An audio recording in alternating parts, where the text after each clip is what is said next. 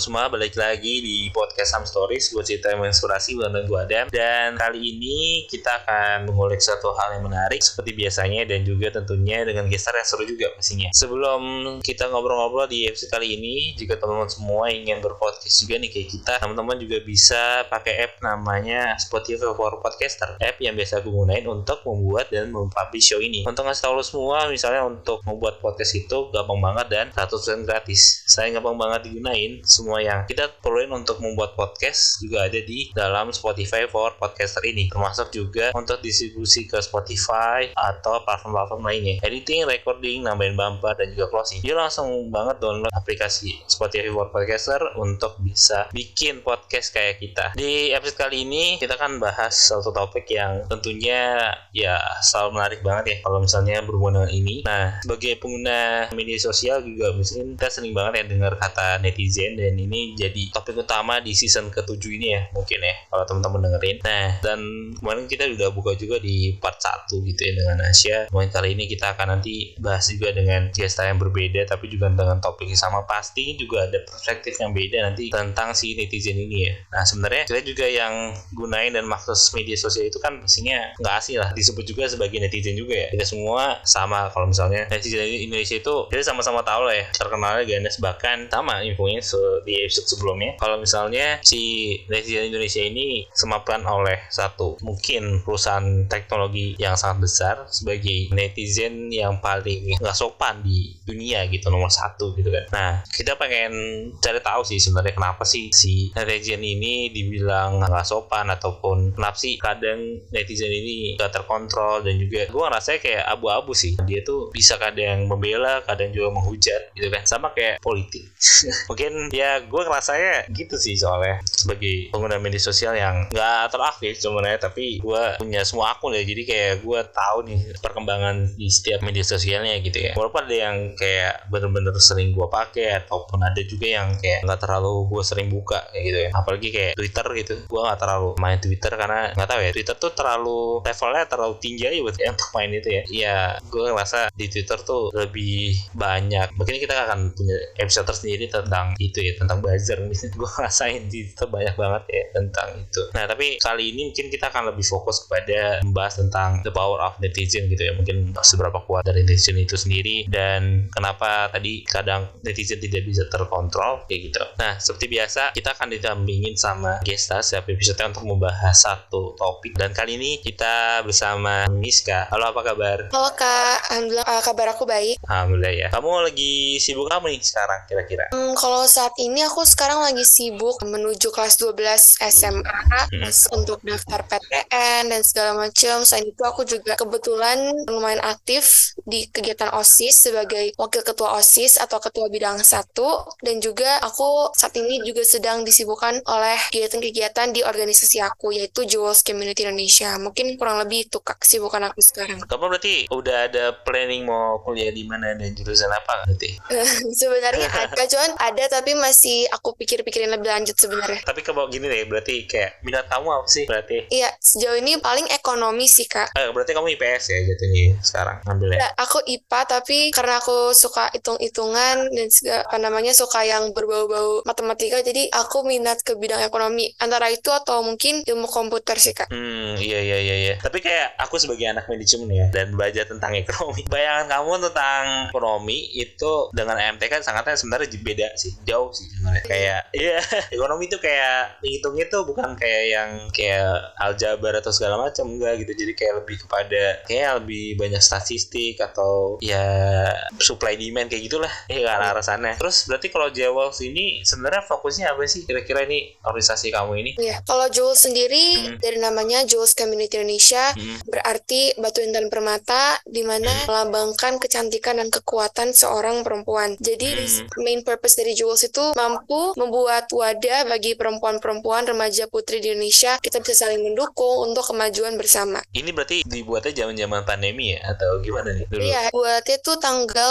8 Maret tahun 2021. Itu tepat pada International Women's Day. Tapi emang ah, ininya kayak dasarnya kenapa sih akhirnya kamu berani banget buat organisasi sendiri dan waktu itu pasti kan masih apa sih ya kelas 10 atau iya kan Iya. ya? Iya, maksudnya di usia muda muda itu aku tuh zaman eh, seumur kamu belum kayak belum pernah kepikiran lah di usia kamu untuk di kelas 10 itu bikin organisasi tapi apa yang membuat kamu bisa berani buat organisasi seperti ini dan Iya. pasti sekarang buka volunteer juga berarti ada anggota juga Mm-mm, ada. Jadi sebenarnya ceritanya itu dulu aku masih Hmm. kelas 9 tahun 2021. Nah, aku tuh nggak sendiri buatnya. Aku berdua sama adik aku. Mm-mm. Kebetulan dia juga masih berumur sekitar 13 tahun kalau nggak salah. Nah, kita berdua emang pada awalnya sempet ada rasa takut kan atas gimana kira-kira reaksi orang-orang di mana saat itu juga bisa Hmm. dibilang organisasi-organisasi kepemudaan, organisasi sosial tuh belum sebanyak sekarang. Tapi kita rasa dengan adanya pandemi ini dibutuhkan suatu wadah di mana anak remaja Indonesia terutama remaja perempuan kenapa? Karena kita berdua juga perempuan jadi kita ngerasa kita akan lebih relate kalau seandainya kita membuat konten-konten dan organisasi berbasis perempuan ini. Kita ngerasa penting dibuatkan sebuah wadah di mana kita bisa saling berdiskusi dan juga mengedepankan kegiatan-kegiatan positif. Jadi itu merupakan motivasi awal that keep us terus memperjuangkan organisasi kita ini. Oke oke menarik menarik. Mungkin sekarang kita akan lebih fokus kepada sosial media kali ya. Kamu tuh kalau misalnya digambarin ya, atau berarti kamu make sosial media itu semuanya atau ya cuman sosial media tertentu aja? Kayaknya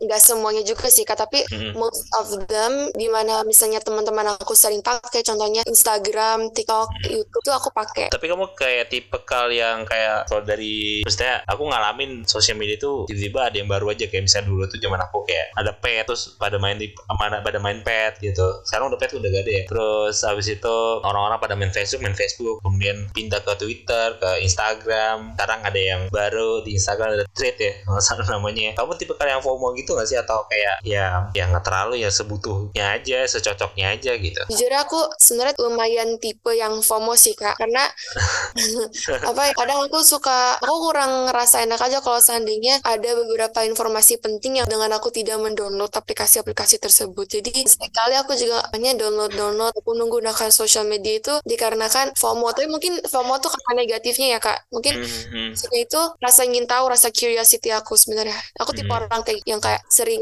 curious about hal-hal di dunia ini ataupun Hmm. hal-hal yang lagi trending seperti ini tuh apa. Hmm. Tipe Aku kayak gitu. Oh iya iya iya. iya. Kamu kayak untuk menggambarkan kamu sebagai pengguna sosial media yang gimana kira-kira? Kalau aku Iya. sendiri sih, maksudnya yang tipe yang aktif banget, aktif sering komen gitu ya kak. Iya atau yang wait and see aja atau yang jarang posting atau gimana sih kira-kira tipe kalau yang gimana? Iya. Kalau aku sendiri, dikarenakan aku juga merupakan gadis sampul, sebenarnya aku Hmm. gadis sampul 21, jadi ada beberapa kewajiban yang harus aku lakukan melalui sosial media aku, di antaranya harus rutin upload di feeds maupun di story, dan juga berinteraksi dengan followers-followers aku. Nah, hal itu membuat aku ada kayak kewajiban dan juga membuat aku jadi tipe pemain sosial media yang cukup aktif sebenarnya, Kak. Tapi Hmm. kalau masalah contohnya sering komen-komen ataupun sering berinteraksi di postan orang, misalnya sering Mhm. kalau kita lihat di konten-konten tuh di bagian Yap. komennya kan suka ada orang-orang yang cukup sering uh, berargumen maupun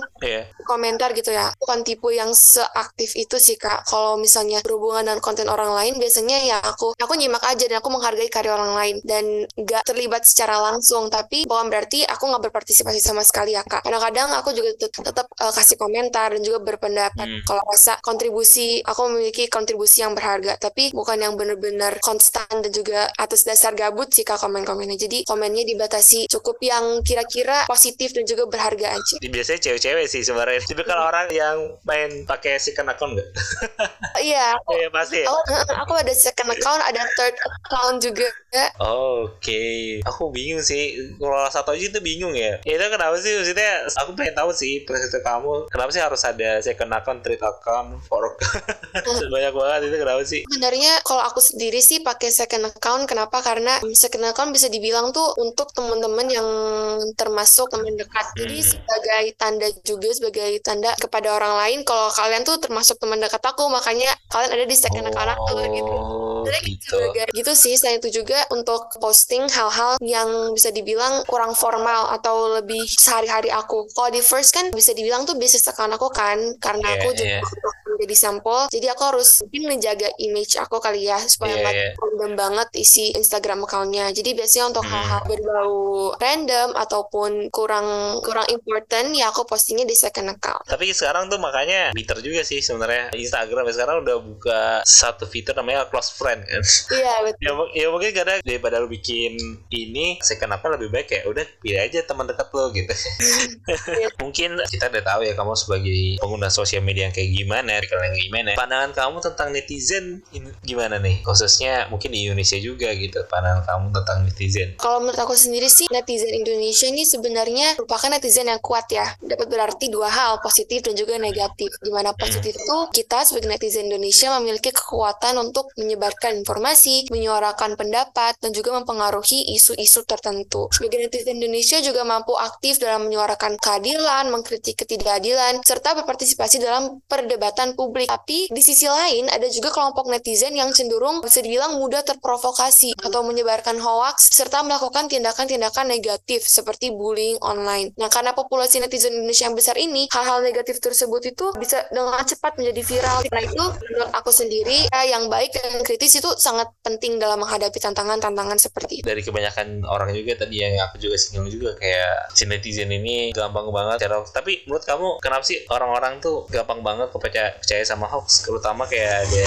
dari berita-berita di grup WhatsApp tuh biasanya orang tua kita tuh kayaknya heboh banget tuh kalau ada berita-berita di grup WhatsApp tuh gampang banget percaya gitu kan. Kalau menurut aku sendiri tuh sebenarnya tergantung sama orangnya ya kak. That's Mm-mm. why ada ya batas umur kalau misalnya orang memakai sosial media. Kenapa? Hmm. Orang yang memakai sosial media itu harus ada dasarnya, harus memiliki ilmu. Di mana ilmu tersebut merupakan ilmu bagaimana caranya mem- membedakan informasi yang benar ataupun tidak. Jadi tuh nggak bisa sembarang orang memakai sosial media. Kenapa? Salah satu dampak negatifnya itu hoax itu bisa tersebar dengan sangat cepat karena orang-orang yang tidak teredukasi. Menurut aku gitu sih kak. Jadi Di episode sebelumnya gesternya mungkin cerita kayak dia tuh dulu zaman sekolah sekolahnya tuh pakai iPad ya kan. Kalau di sekolah kamu sekarang belajar kayak wajib laptop atau ada wajib iPad atau itu enggak? Kalau aku sih nggak wajib pakai iPad, tapi Hmm. laptop seharusnya sih diwajibkan sih kak. Soalnya kalau Hmm. ujian itu harus melalui website sendiri dari sekolah namanya SKB. Jadi itu Hmm. khusus ujian. Jadi nggak bisa kalau misalnya ngebuka website tersebut nggak bisa ngebuka website lainnya itu. Jadi semua tuh hampir seluruh mata pelajaran dan secara online dari dari laptop. Itu berarti ujiannya cuma ujian secara kayak UAS, UTS doang apa setiap ujian harus pakai ini tuh si WhatsApp itu? sekitar bisa dibilang 80% itu pun ujian ulangan hari laptop kak. Karena Hmm. lebih mudah juga kali ya kak. Dan juga nggak waste of paper. Itu menurut aku pertimbangan dari guru-gurunya. Oke oke. Menarik sih. Jadinya lebih mudah juga sih ya. Tapi gini selama kamu sekolah kamu kan juga udah mau kelas 12 ada nggak sih kayak untuk literasi digital gitu? Aku juga kan kita juga si Sam Story ini ke mana habis bahas tentang edukasi seks itu juga kurang banget literasinya gitu bener-bener parah separah itu ya untuk literasi edukasi seks tapi nah tapi kan sebenarnya yang lebih ini lagi apa pun sekarang kita pakai gadget apa pun kamu ujian aja pakai laptop ya kan. Sebenarnya ada sekali aja untuk literasi digital gitu. Literasi digital itu dalam hal oh, penggunaan sosial media yang baik. Sebenarnya ada tapi itu pelajaran BK pelajaran BK tuh biasanya suka ngadain seminar-seminar seperti itu. Untuk edukasi seperti hal-hal tersebut sebenarnya juga kita dapatkan di luar sekolah luar sisi sekolah. Contohnya adalah webinar-webinar organisasi-organisasi podcast podcast kayak Some Story ini juga merupakan hal yang penting kan kak? Karena Iya. sering kali juga membahas tentang pun sering juga ngebahas tentang materi-materi yang tidak dibahas oleh sekolah. Jadi menurut aku gitu. Jadi anak muda sekarang tuh jangan terlalu terpaku oleh sekolah ataupun kegiatan-kegiatan yang berhubungan di sekolah. Jadi kita harus terus explore juga dengan kemajuan digital ini di mana sudah banyak tersedia podcast-podcast seperti Some Story mau juga banyak organisasi lain di luar sana. Untuk pemuda-pemuda di luar sana adalah untuk explore yourself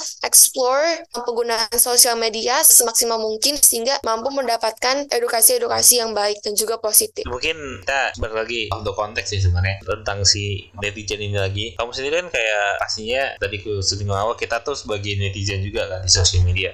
Untuk yang tentang orang yang sering ngasih aktif ngasih konten atau nimbrung di konten yang viral itu kira-kira gimana sih? Menurut aku sebenarnya ada sisi positif dan negatifnya ya kak. Sisi Hmm. positif kan berarti ya emang memang itu sebenarnya tujuan awal dari sosial media kan Hmm. berinteraksi satu sama lain untuk mampu mengekspresikan pendapat serta gagasan dan juga pandangan terhadap suatu topik selain Hmm. itu sisi positifnya juga mampu memberikan pengaruh sosial di mana netizen dapat mempengaruhi opini dan pandangan orang lain lain, serta membangun kesadaran tentang isu-isu penting yang dibahas dalam konten tersebut. Selain itu, si positifnya juga dengan memberikan komentar yang konstruktif menginspirasi, seorang netizen tuh mampu berperan dalam mempromosikan perubahan yang positif dalam masyarakat. Tetapi di sisi lain, netizen-netizen yang sering aktif dan juga komentar-komentar di hal-hal yang viral ini sering kali memicu kontroversi dan konflik. Netizen juga sering kali tadi yang seperti kita udah bahas ya kak, informasi secara akurat sebelum memberikan komentar atau membagikannya. Nah hal ini adalah faktor-faktor informasi yang tidak akurat ataupun hoax itu sering tersebar yang pastinya mampu merugikan dan menyesatkan beberapa orang. Selain itu, aktifnya seorang netizen di sosial media itu adalah sering terjadinya cyberbullying dan penghakiman negatif. Mungkin itu sih. Sekarang tuh kayak ada namanya the power of netizen ini kan yang biasa kita pakai sebagai TikTok do your magic atau Twitter do your magic buat nyari orang yang atau buat bikin suatu kasus tuh viral. Fenomena ini kayak gimana sih? Mengacu pada kekuatan dari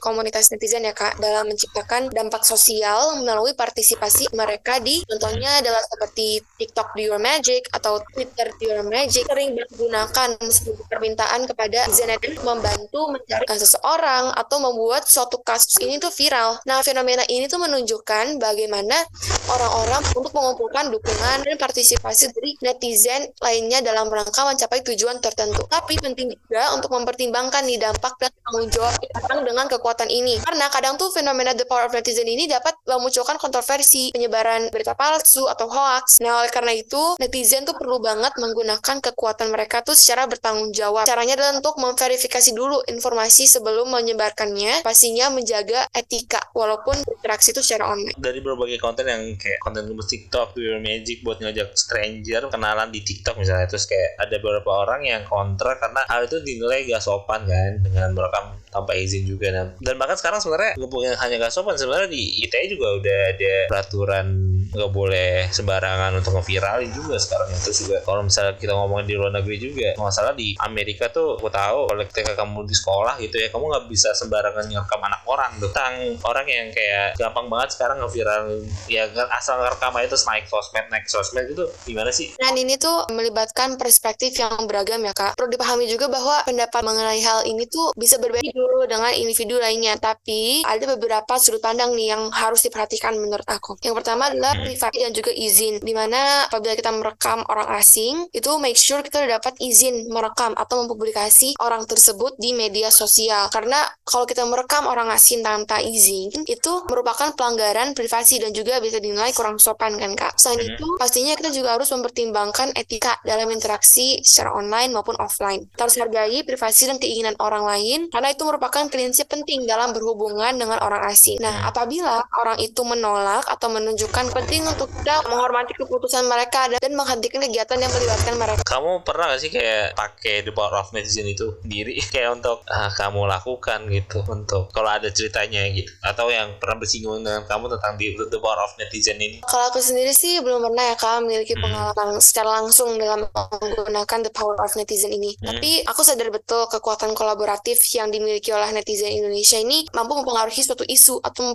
memperluas jangkauan suatu pesan melalui media sosial. Hmm. Nah, kalau aku sih lebih cenderung menggunakan kekuatan itu untuk menyebarkan informasi yang penting dan positif, juga mendukung support campaign-campaign atau inisiatif yang aku anggap berharga. Dari fenomena The Power of Nation ini kan banyak kasus kan yang harus ditangani dan mendapatkan perhatian baru. Misalnya kamu sering gak sih lihat kayak contohnya ya yang kemarin pemukulan itu kan viral banget kan? Nah tapi kan kalau misalnya itu nggak direkam atau apalagi itu anak pejabat itu kita kan pasti gak bakal di ini bisa aja ditutup. tuh kasus kan nah dan sering banget tuh kayak baru viral uh, baru di baru diusut viral diusut emang kayak hukum kita tuh kayak emang kayak gitu atau emang kayak ada beberapa dampak positifnya dari fenomen hmm. the power of netizen ini yang memviralkan beberapa hal ya kak hmm. mampu meningkatkan kesadaran publik tentang masalah yang mungkin sebelumnya kurang mendapatkan perhatian. Kemudian ketika seseorang atau kelompok menghadapi masalah atau ketidakadilan, nah viralitas kasus ini mampu menghasilkan gelombang dukungan dari netizen dan bahkan memberikan bantuan finansial atau materi kepada mereka yang terkena dampak. Tapi dampak negatifnya adalah adanya resiko bahwa beberapa kasus yang seharusnya mendapatkan perhatian dan penanganan yang sama terhadap kasus viral itu malah dianggap tidak penting karena tidak viral. Oleh karena itu, penting juga bagi pihak-pihak berwenang untuk tetap terhadap isu-isu yang muncul walaupun isu tersebut tidak viral. Batasan apa sih yang harus kita pahami sebagai pengguna media sosial gitu? Kalau menurut aku sendiri, batasan-batasan yang harus kita miliki sebagai netizen adalah yang pertama, hargai privasi orang lain. Caranya yaitu dengan tidak menyebarkan informasi pribadi orang tanpa seizin mereka. Kemudian, memverifikasi informasi sebelum menyebarkannya. Hmm. Jangan menyebarkan berita-berita palsu, hoax, atau informasi yang belum diverifikasi secara akurat. Kita harus hmm. periksa dulu sumbernya dan pastikan informasinya itu dapat dipercaya sebelum membagikannya. Kemudian, berkomunikasi di sosial media dengan sikap yang hormat dan juga hindari penggunaan bahasa-bahasa atau tindakan yang merendahkan, menghina, atau menyakitkan orang lain. Ketika berpartisipasi dalam diskusi online, berikan komentar yang konstruktif dan berpikir secara kritis. Hindari memicu perselisihan yang tidak produktif atau menjatuhkan orang lain. Contohnya kayak tadi, kayak suka ribut-ribut di ar ataupun berargumen yang tidak produktif. Kita harus berusaha untuk menciptakan lingkungan online yang positif dan juga membangun. Uh, make sure to think before you share. Sebelum membuat konten ataupun pendapat, pikirkan dulu dampaknya apa. Pertimbangkan dulu apakah konten atau pendapat tersebut bermanfaat, akurat gak, mendukung dan nilai positif sebelum membagikannya kepada orang lain. Dan last but not least adalah untuk bersikap bertanggung jawab nah, atas kata-kata maupun tindakan kita di media sosial. Mungkin sebagai penutup kali ya ini aku dapat banget sih episode kali ini ya. Thank you banget sebelumnya Miska udah mau sharing-sharing sih sama aku ya. Jadi kayak eh, yang bisa aku simpulkan sih sebenarnya ya baik lagi dari dari sisi kita dari kita sendiri sih untuk penggunaan sosial media itu jangan tadi kayak harus memikirkan soal privasi orang lain kemudian juga kayak dia hidup orang tuh bukan hidup kita. Kadang netizen netizen ini kayak suka kepo banget ya soal kehidupan orang lain ya. Terus juga kadang juga ada yang sering banget membela seseorang di sosial media. Padahal orang itu tuh nggak butuh pembelaan gitu jadi dari lo gitu. Jadi kayak udah ya nggak terlalu peduli lah gitu. Mungkin itu sih yang dari sekian banyak yang bisa aku simpulin. Mungkin mudah-mudahan teman-teman semua bisa mendapatkan insight juga dari obrolan aku dan juga Miska mungkin ya. Nah mungkin karena kedurasan durasi juga nah kira-kira mungkin kalau misalnya teman-teman nih pengen nanya mungkin. Atau ini nanti bisa Miska bisa sharing sosial medianya atau mau ngikutin kegiatannya Miska gitu ya. Ataupun juga kalau ada project misalnya aku lihat kayaknya sekolah kamu akan bikin pensi lagi nih kira-kira. Bagi kalian yang mungkin mau bertanya-tanya lebih lanjut itu boleh banget kontak aku melalui Instagram atau Miskata Limaza ataupun kalian mau bergabung dengan Jules Community Indonesia boleh banget kalian cek Instagramnya. Langsung aja julescommunity.id and then kurang lebih itu sih kak mungkin. Oke okay, langsung ya. Tadi gas ke sosial media Miska kalau ada mana nanya ataupun tadi bisa Jules Community untuk ngikutin kegiatan organisasi yang dikelola oleh Miska juga ya. Dan kalau ada teman-teman juga nih untuk yang ingin bekerjasama atau ada ide untuk konten podcast Sam Story selanjutnya bisa tap on Instagram di @podcast Story dan juga bisa melalui email kita di podcastsamstory@gmail.com dan thank you buat teman-teman semua yang sudah menonton podcast Sam Story episode spesial bersama Miska and see you on the next episode. Dadah.